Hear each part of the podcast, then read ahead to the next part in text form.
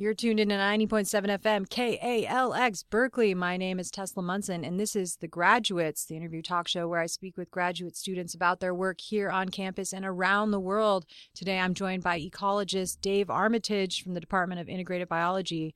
Uh, welcome. Hello, how are you? I'm very good. Thank you. Thank you for joining us here. No problem. Uh, so, ecologist, is that just like you care about the world, or do you have something specific you care about?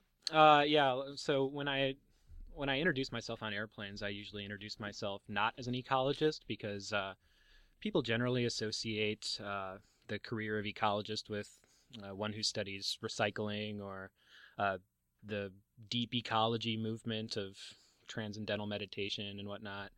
So I usually introduce myself as a microbiologist on airplanes. And then Uh, they have no idea what you do, or Well, no. Then I get uh, I get a lot of other interesting questions, mostly about you know, the quality of their bowel movements and so forth. so so they're they're thinking like macrobiotics or uh, Yeah, probiotics, or what they can gut eat. microbiomes, yeah, maybe. yeah. so that's not what you you don't study poop, do you? Uh, well, in a sense, I do. I study uh, plant feces.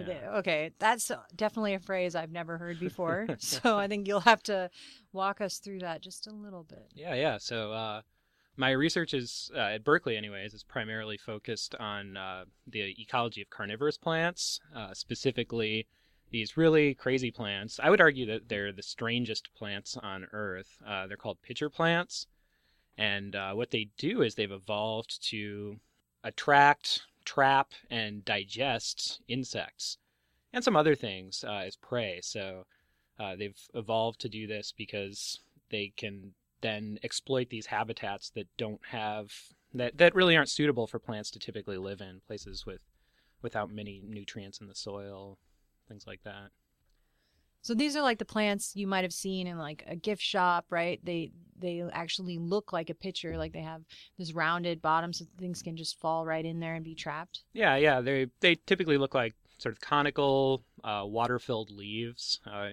you can find them they sell them at places like home depot uh, you can basically find them anywhere they, you can also find things like venus flytraps So is this rare? This ability to to eat insects? I mean, I guess you don't really think about plants eating creatures, so it must be a little rare. Oh yeah, I mean, it's it's relatively rare within you know plants overall. I'd say there's about I, I could be completely wrong on this, but I'd say over 200 species that actively are consuming things, uh, trapping and consuming prey items. Not all insects, but uh, primarily insects and invertebrates. Invertebrate. So what's the biggest thing a plant can eat? The biggest thing a plant can eat. Uh, there's there's all these old wives' tales of things like uh, rats being falling into these pitcher traps and drowning and getting digested. Uh, I've never personally witnessed it, but um, I think that it could happen. And some of the larger pitcher plants in places like Malaysia, the pitchers can hold upwards of uh, like a liter of water. So I could see, So pretty big. yeah, so I could see larger mammals falling in and drowning in those things. So okay, Malaysia. That you know, this is a pretty exotic plant. I guess I could expect to find it there. Where else would you find these exotic carnivorous plants? Oh yeah, so pitcher plants specifically, um, there's three families, so three large groups of these plants that have evolved independently to have these water-filled prey trapping pitchers. The largest group, uh, Nepenthes, they uh, primarily live in um, Indonesia, Malaysia, a few in Madagascar. Um, I'm sensing an island theme. yeah, yeah, mostly mostly living on islands, um, but not necessarily. I mean, peninsular Malaysia has quite a few species. And then there's one species, Cephalotus, that lives in Australia. Uh, and that's a really weird one. It's the only member of its family, uh, so it's kind of a unique plant. And then um, there's a few, I'd forget exactly how many species um, of Sarracenia, which are the North American pitcher plants and they primarily live in the uh, along the Atlantic coastal plain. So basically anywhere between uh, North Carolina, mostly in the Florida Panhandle. I think the Florida Panhandle has the most species in North America, and then they go over to Texas, and there's there's one species of pitcher plant called the purple pitcher plant that is by far the most common, and it's, it exists all over the eastern United States, all over Canada, up into the Northwest Territories in Canada. It's pretty far north few in South America, and the South American ones are really cool because they live. If you've ever seen the movie Up, they go, they take the balloon ride to the top of this flat-topped mountain called a tepui, mm-hmm. which uh, these are these flat-topped mountains uh, in the Guiana Shield, which they're, they're really unique geological formations, and they're these mountains that are completely flat on the top and just have this kind of rocky moon-like uh, moon-like structure to them, where there's there's really no soil on top of these things, and uh, it's just covered with all these interesting species of carnivorous plants. So there's probably about 13 species of pitcher plants down there, and each species is unique to one or a few of these uh, flat-topped mountains. And then uh, the one that I studied, Darlingtonia, um, maybe the coolest scientific name, Darlingtonia, it's yeah. darling plant. Yeah. Those live in. Uh, those are also really unique in that they are the only pitcher plant found in the western United States, and they live in uh, the Sierra Nevada mountains up into the uh, sort of the coastal range in Oregon, down to the coast in Oregon. Um, but they have a very restricted range in California and Oregon. Here in California, so I mean, you started off with all these what we would consider to be pretty exotic tropical places, even Indonesia, even Australia, South America. What do all those places and like the Sierras or the the eastern United States, what do they have in common? Yeah, uh, that's a really good question uh, that people are still trying to answer precisely why pitcher plants occur where they do. I think that the general sentiment is that carnivorous plants in general and pitcher plants specifically are growing in places that are nutrient limited. So you can imagine places without much soil. A lot of the pitcher plants live in very waterlogged places. At least the North American and South American pitcher plants are generally found around water.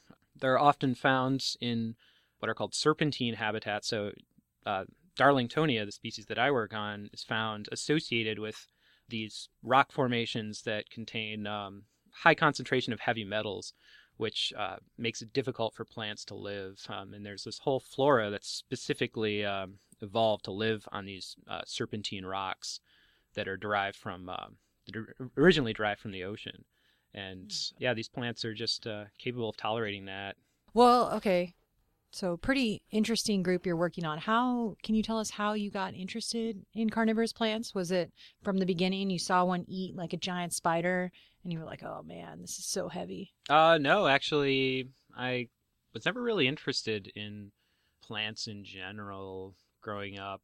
You know how when you grow up, you go through these phases where at least young boys go through the trucks phase, you know, construction equipment, then the dinosaurs phase, and then the well, then the phases sort of diverge. But I went through a, I think I went through a reptiles phase, an insects phase, uh, and whatever phase you get stuck on is basically the one that you know you do as a career. Or if you're emotionally mature, then you just kind of go off and do something else. So I got stuck on the reptiles phase uh, for a very long time, and I always thought that I wanted to be a herpetologist. And we've had a few of those yeah, on the yeah, show here, yeah. yeah. So yeah, I mean, you understand the mentality of the herpetologist in that it's just a it's just an obsession. It's just an obsession. And so yeah, throughout uh, my youth, I just kind of hung out in the woods, catching snakes and bringing them home and stuff.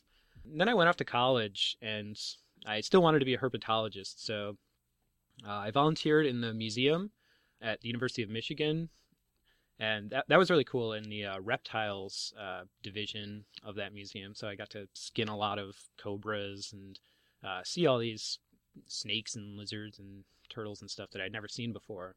Uh, so that was really cool. Um, and then I got my first job doing research. So previous to that, I just done, you know, regular college jobs. I worked in a bookstore, I mowed lawns, that sort of thing.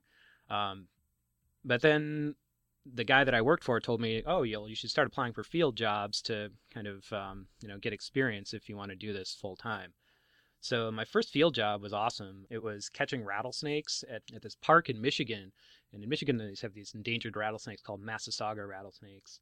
So uh, I basically spent the entire summer uh, out in the woods getting bitten by mosquitoes and trying to find these snakes, which are super cryptic. So they're almost impossible to spot. So I caught maybe three or four of them throughout the summer. How do you catch a rattlesnake? That sounds like dangerous business. Oh no, usually, uh, despite what you may have seen on the Crocodile Hunter, um, you generally have a big hook with you that you just pick it up with and throw it into a pillowcase. But we were doing uh, radio telemetry on them. So what that entails is you catch a rattlesnake, and our objective was to figure out, uh, you know, where they were moving throughout the day, whether or not there were differences in movement between male and female snakes, uh, et cetera. And this is all for conservation purposes to figure out, you know, what sort of habitat these snakes need to survive in. So um, yeah, we would catch these snakes, bring them back to the lab, and then the uh, professor in charge of the project would anesthetize them and implant this radio transmitter in them, sew the snake back up, and then we would release it. And then for the rest of the summer, uh, I basically was just chasing these snakes around uh, by tracking the radio signal that they were emitting. And when we'd find them, we'd record what sort of habitat they were found in. Uh, so yeah, that was a great great first uh, introduction to that sounds pretty yeah, awesome. scientific research. It was cool. Well, something must have happened somewhere along the way because I haven't seen you with any rattlesnakes recently. Yeah, so um, during the rattlesnake project, I remember seeing my first pitcher plant in the field. I tracked a rattlesnake through this uh, bog, and I found uh, uh, the purple pitcher plant out there, and I thought it was really cool. But I really didn't think much of it after that, and I really didn't think about it for years to come. So then, after doing a bunch of other sort of random field jobs, I decided uh, why not try to go to graduate school for biology just to see if I liked it enough to stick with it. I should say I did this as a master's degree because I wasn't exactly sure whether or not I wanted to do this full time. Are we ever yeah, sure? exactly. I, I mean, I, I had other interests. I still have other interests, but you know, this this was my main interest at the time. So I found this job opening at the University of Florida, which was a uh, it was a funded master. So uh, my advisor, Holly Ober, great scientist, she uh, paid me to come down there to work on this project looking at uh, the responses of bats to prescribed fire in Florida. So what's pres- a yeah? Sorry, yeah. what's prescribed yeah. fire? So prescribed fire is um, what's also called a controlled burn, where land managers uh, to either promote certain species to grow certain species of plants and trees to grow on their land they'll basically burn it themselves in order to um, do it in a controlled fashion rather than allow just a wildfire to rip through their property and a lot of the habitat down in florida it's called uh, longleaf pine habitat.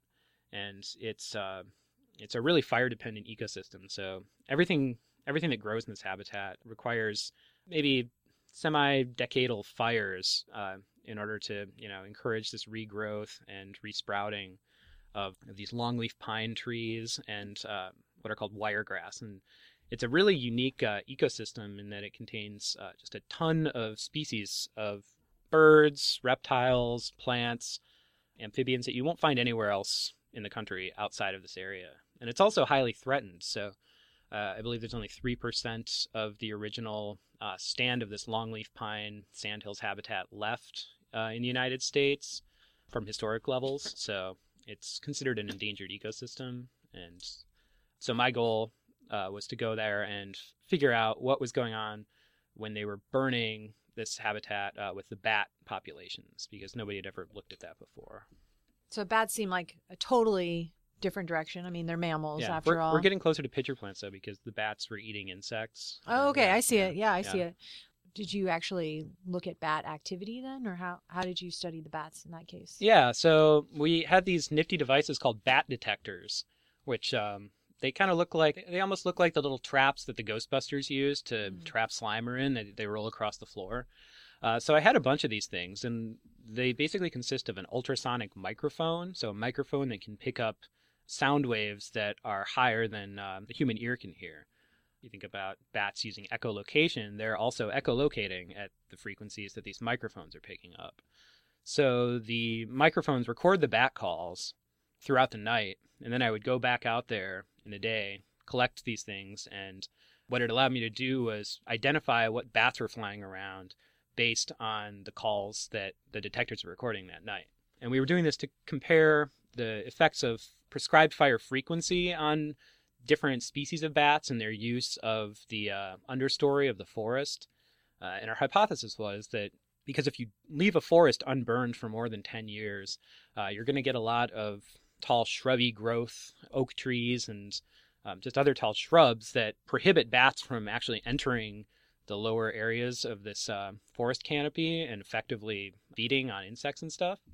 So by making these prescribed fires occur, you're clearing out that understory and sort of simplifying the physical complexity of the habitat and allowing bats that would normally only be fly, flying above the tree line, now they can enter below the tree line and fly around and catch insects and stuff.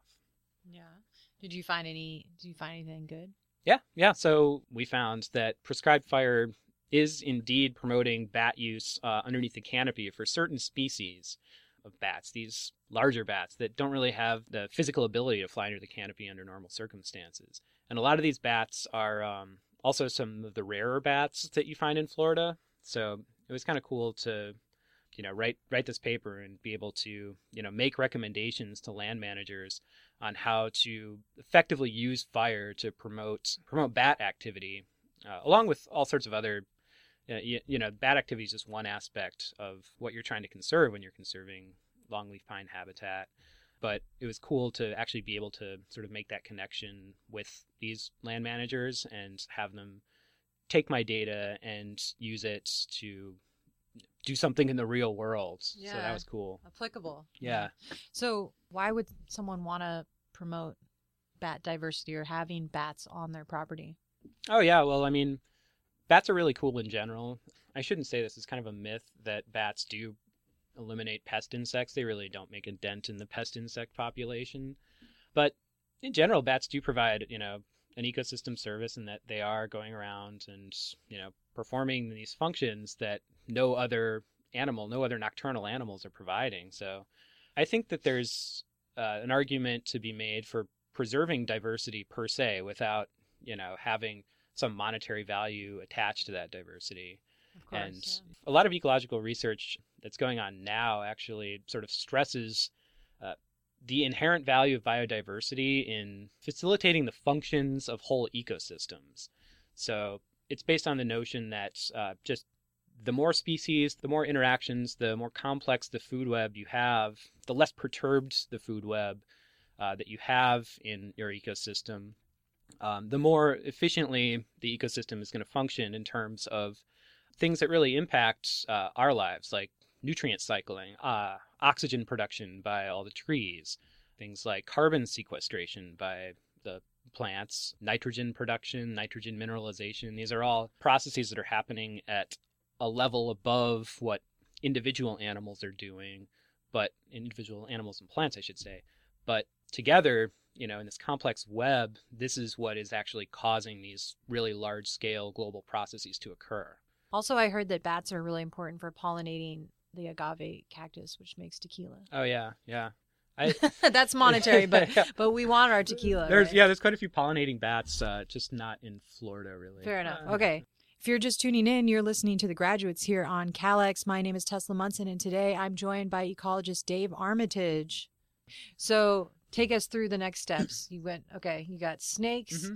bats, bats eat in, eat the insects just like the plants. Yeah, but yeah. How'd you make that transition? Okay, so I mean, if you remember what I was just talking about with the inherent importance of biodiversity, when I was doing my master's degree, I was taking all these classes on ecology and ecological theory, and I decided that I wanted to find a system that was tractable to test some of these ecological theories, um, looking at the importance of biodiversity per se and looking at how these ecological interactions are affecting processes occurring at larger ecological scales. So things like nutrient cycling, for instance. So I, at the time, I think I was reading the book The Hot Zone by Richard Preston, the book about Ebola, mm. and uh, I think at the end of that book, or maybe it was in some of my supplemental reading for that book, then you know, Wikipedia I found out about this burgeoning field called microbial ecology, which kind of is a multifaceted it's a multifaceted field within ecology. Um, on one hand, a lot of people use microbes such as bacteria and fungi to to sort of test these ecological theories, these ecological and evolutionary theories. And the reason for that is, first of all, they're very simple organisms that uh, have a very rapid generation time.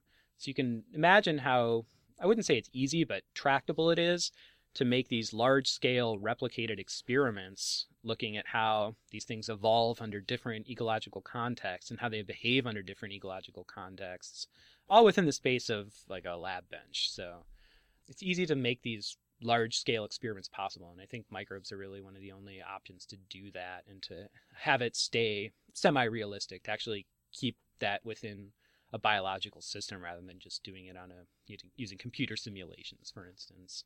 So when you say microbes, what like what part of the plant are we talking about or how is this related to the plant? Yeah, yeah. So about to tie it all together. okay. So when I got to Berkeley, I was talking to my advisor Wayne Sousa about what I could possibly, you know, use as a tractable study system to assess some of these questions that I'm interested in, bridging ecological scales.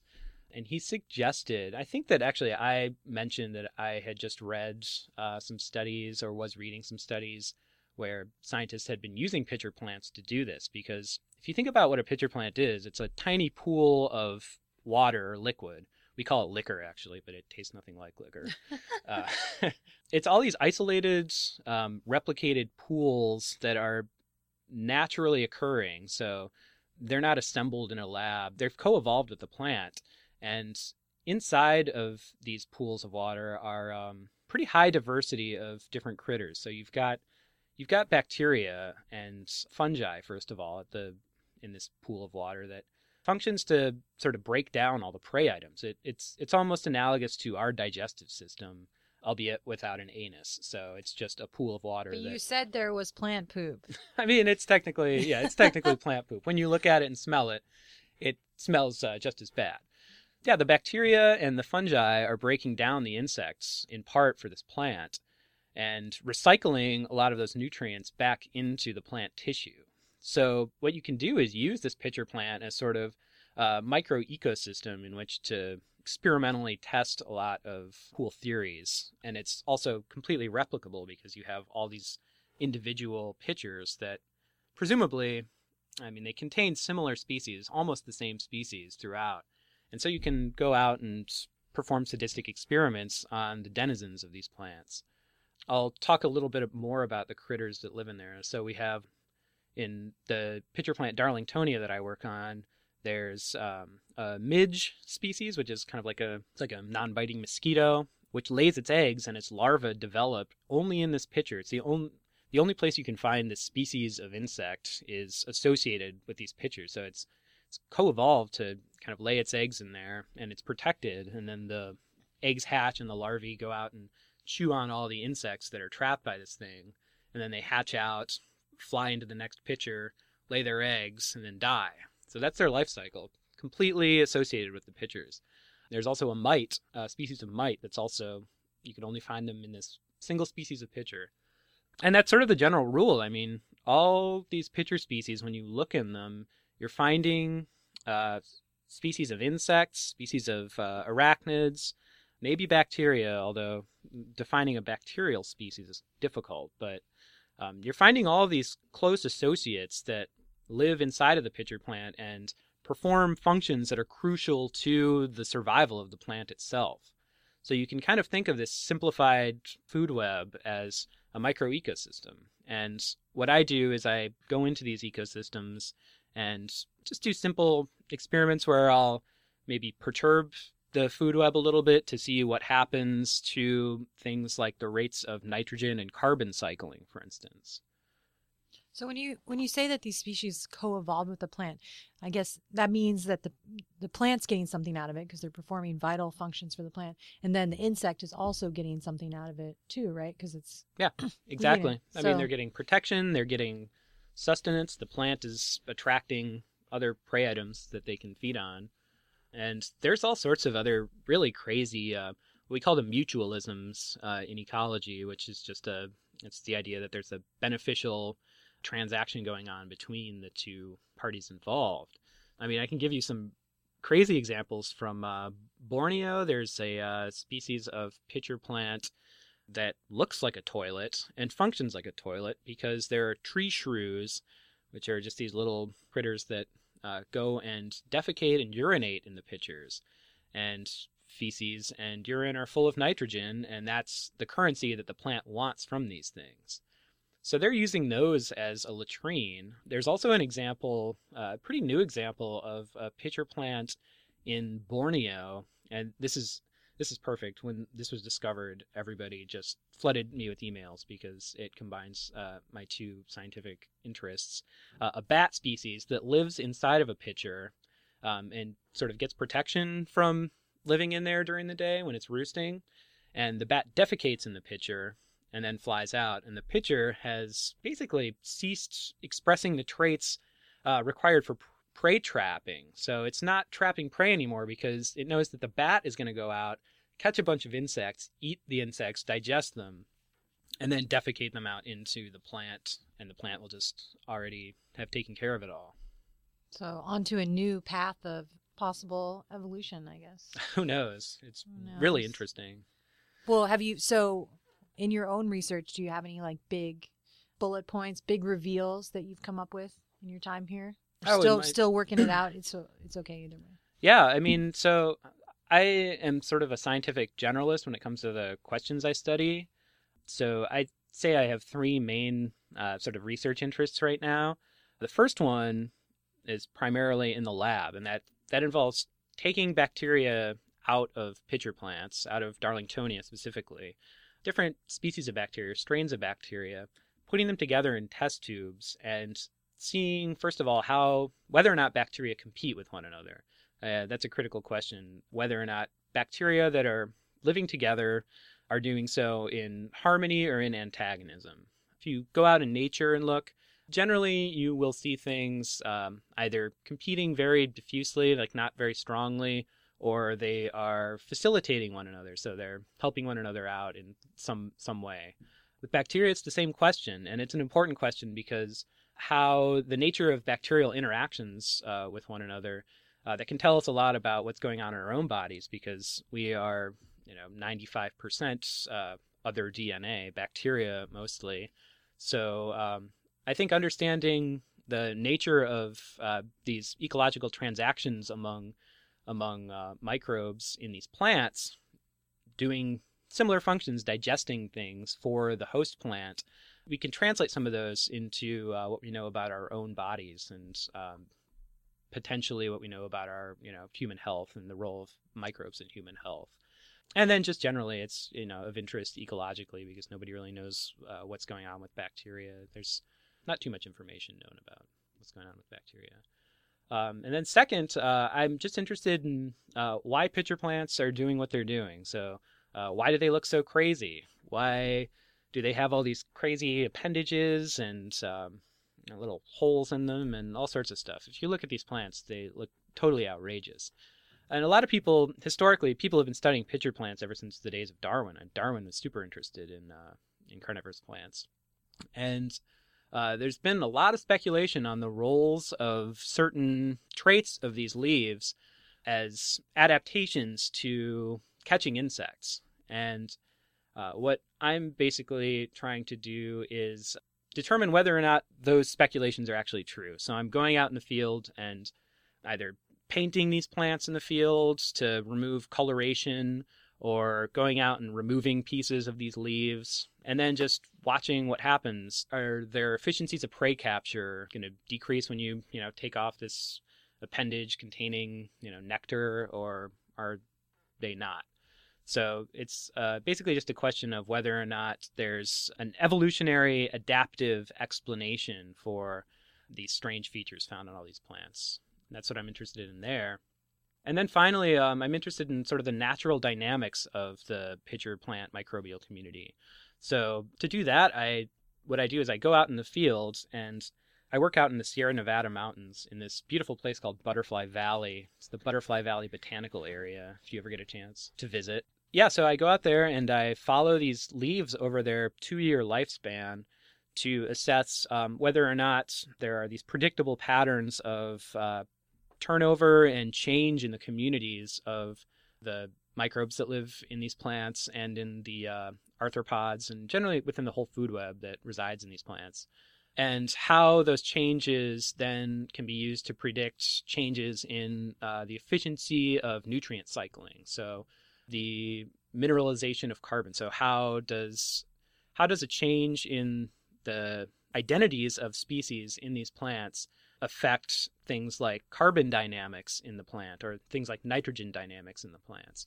So, it's trying to link these processes occurring at the population level. So, the individual the level of individual organisms to these emergent properties of the ecosystem that you know you could then use to understand perhaps the role of microbes uh, at even larger scales in things like I don't know agricultural systems um, where microbes are really important for doing you know similar nitrogen transformations and stuff.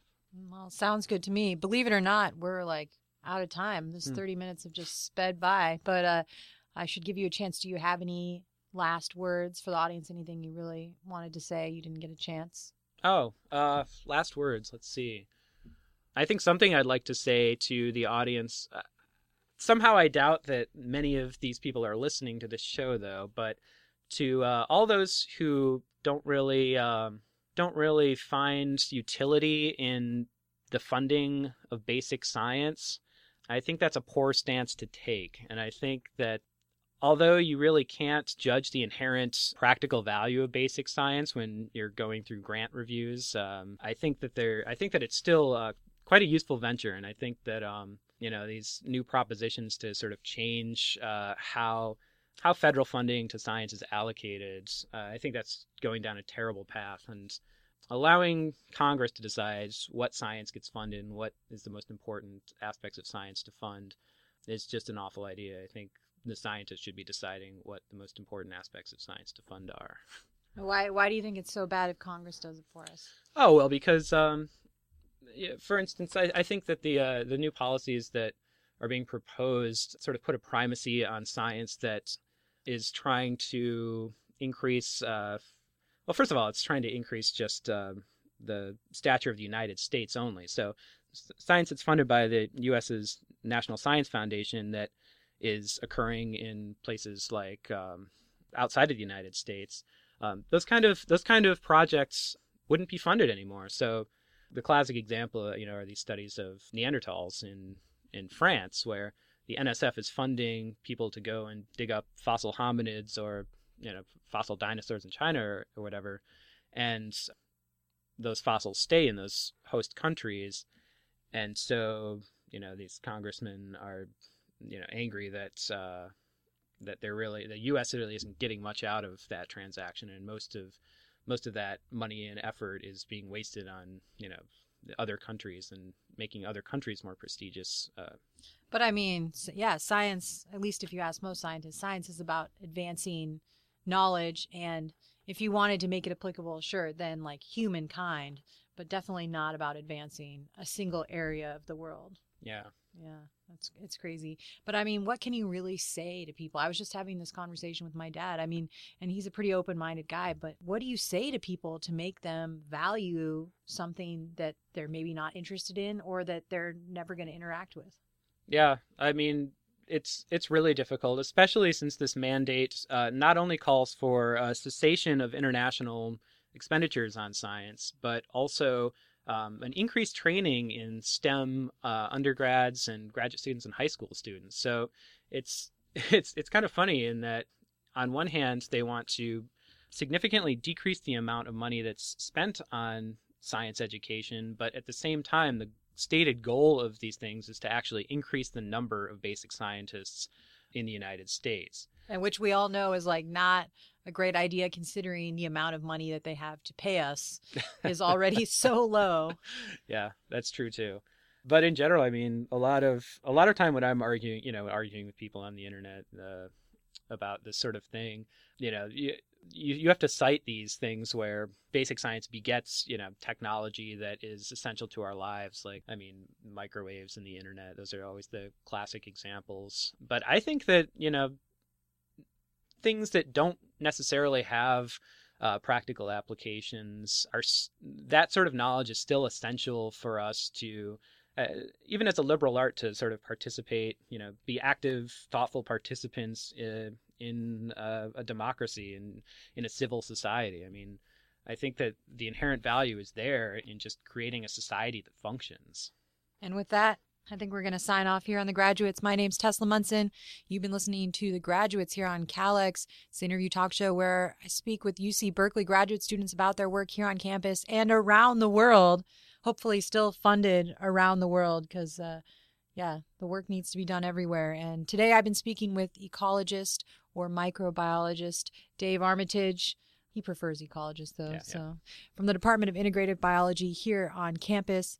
He's been telling us about his work with snakes and bats and pitcher plants and why we should all just care about diversity and science and the coolness that is, you know, research. So, thank you so much for coming on the show today, Dave. Thank you for having me. My pleasure. And it sounds like we could do a whole nother episode and, and fill that one too. So maybe I'll contact you again in the future. Uh, but until then, you're tuned into 90.7 FM, KALX, Berkeley.